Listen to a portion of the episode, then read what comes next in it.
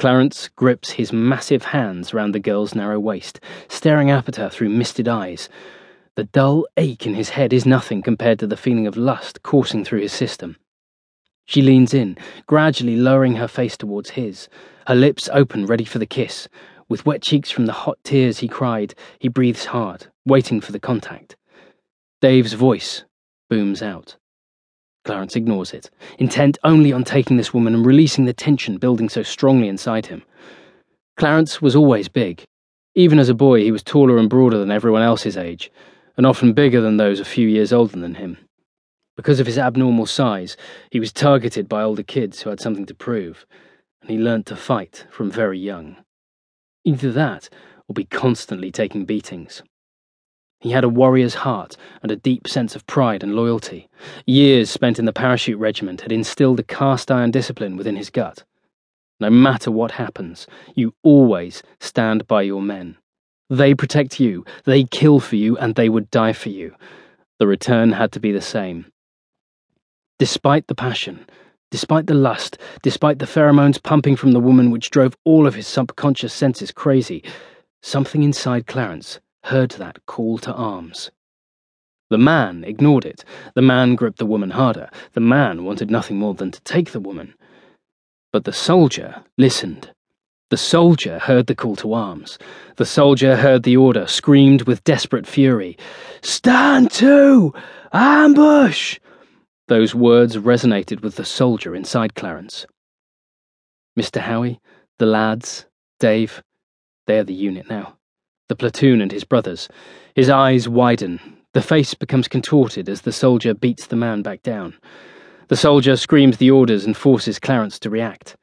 The soldier makes Clarence's hands reach up and grab the woman by the head, and the soldier makes those strong hands twist the head violently, snapping the spinal column, killing the undead woman instantly.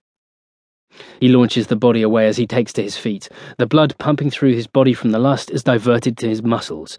Rage builds. Fury grows as he scoops the corpse up and launches it across the ground into the small group of female undead stood in front of Blowers.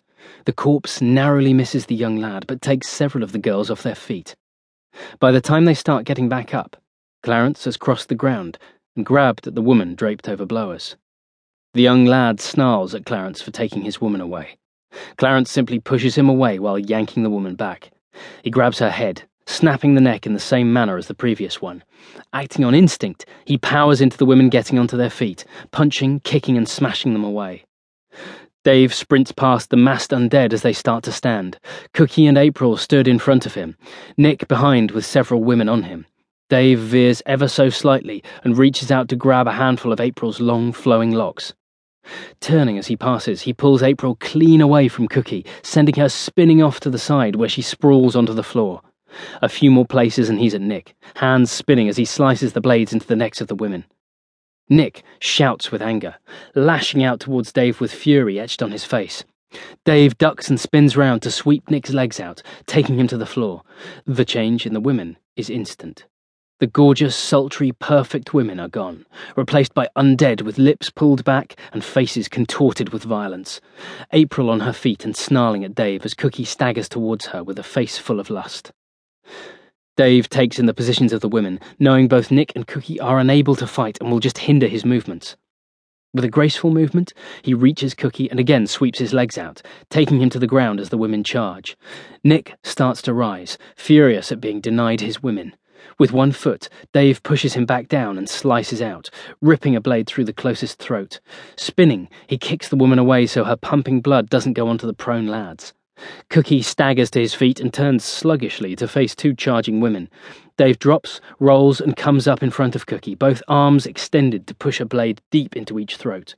With a deft motion, he steps back and again sweeps Cookie's legs out, the two women still pinned and held on the knife blades. He pivots to draw the women round, using them as a blocking shield to end the charge of another undead. Nick roars defiantly, shaking his head and trying again to get back up. Dave doesn't waste breath in shouting, but gently hooks his foot round an ankle and pulls it out. Nick collapses with a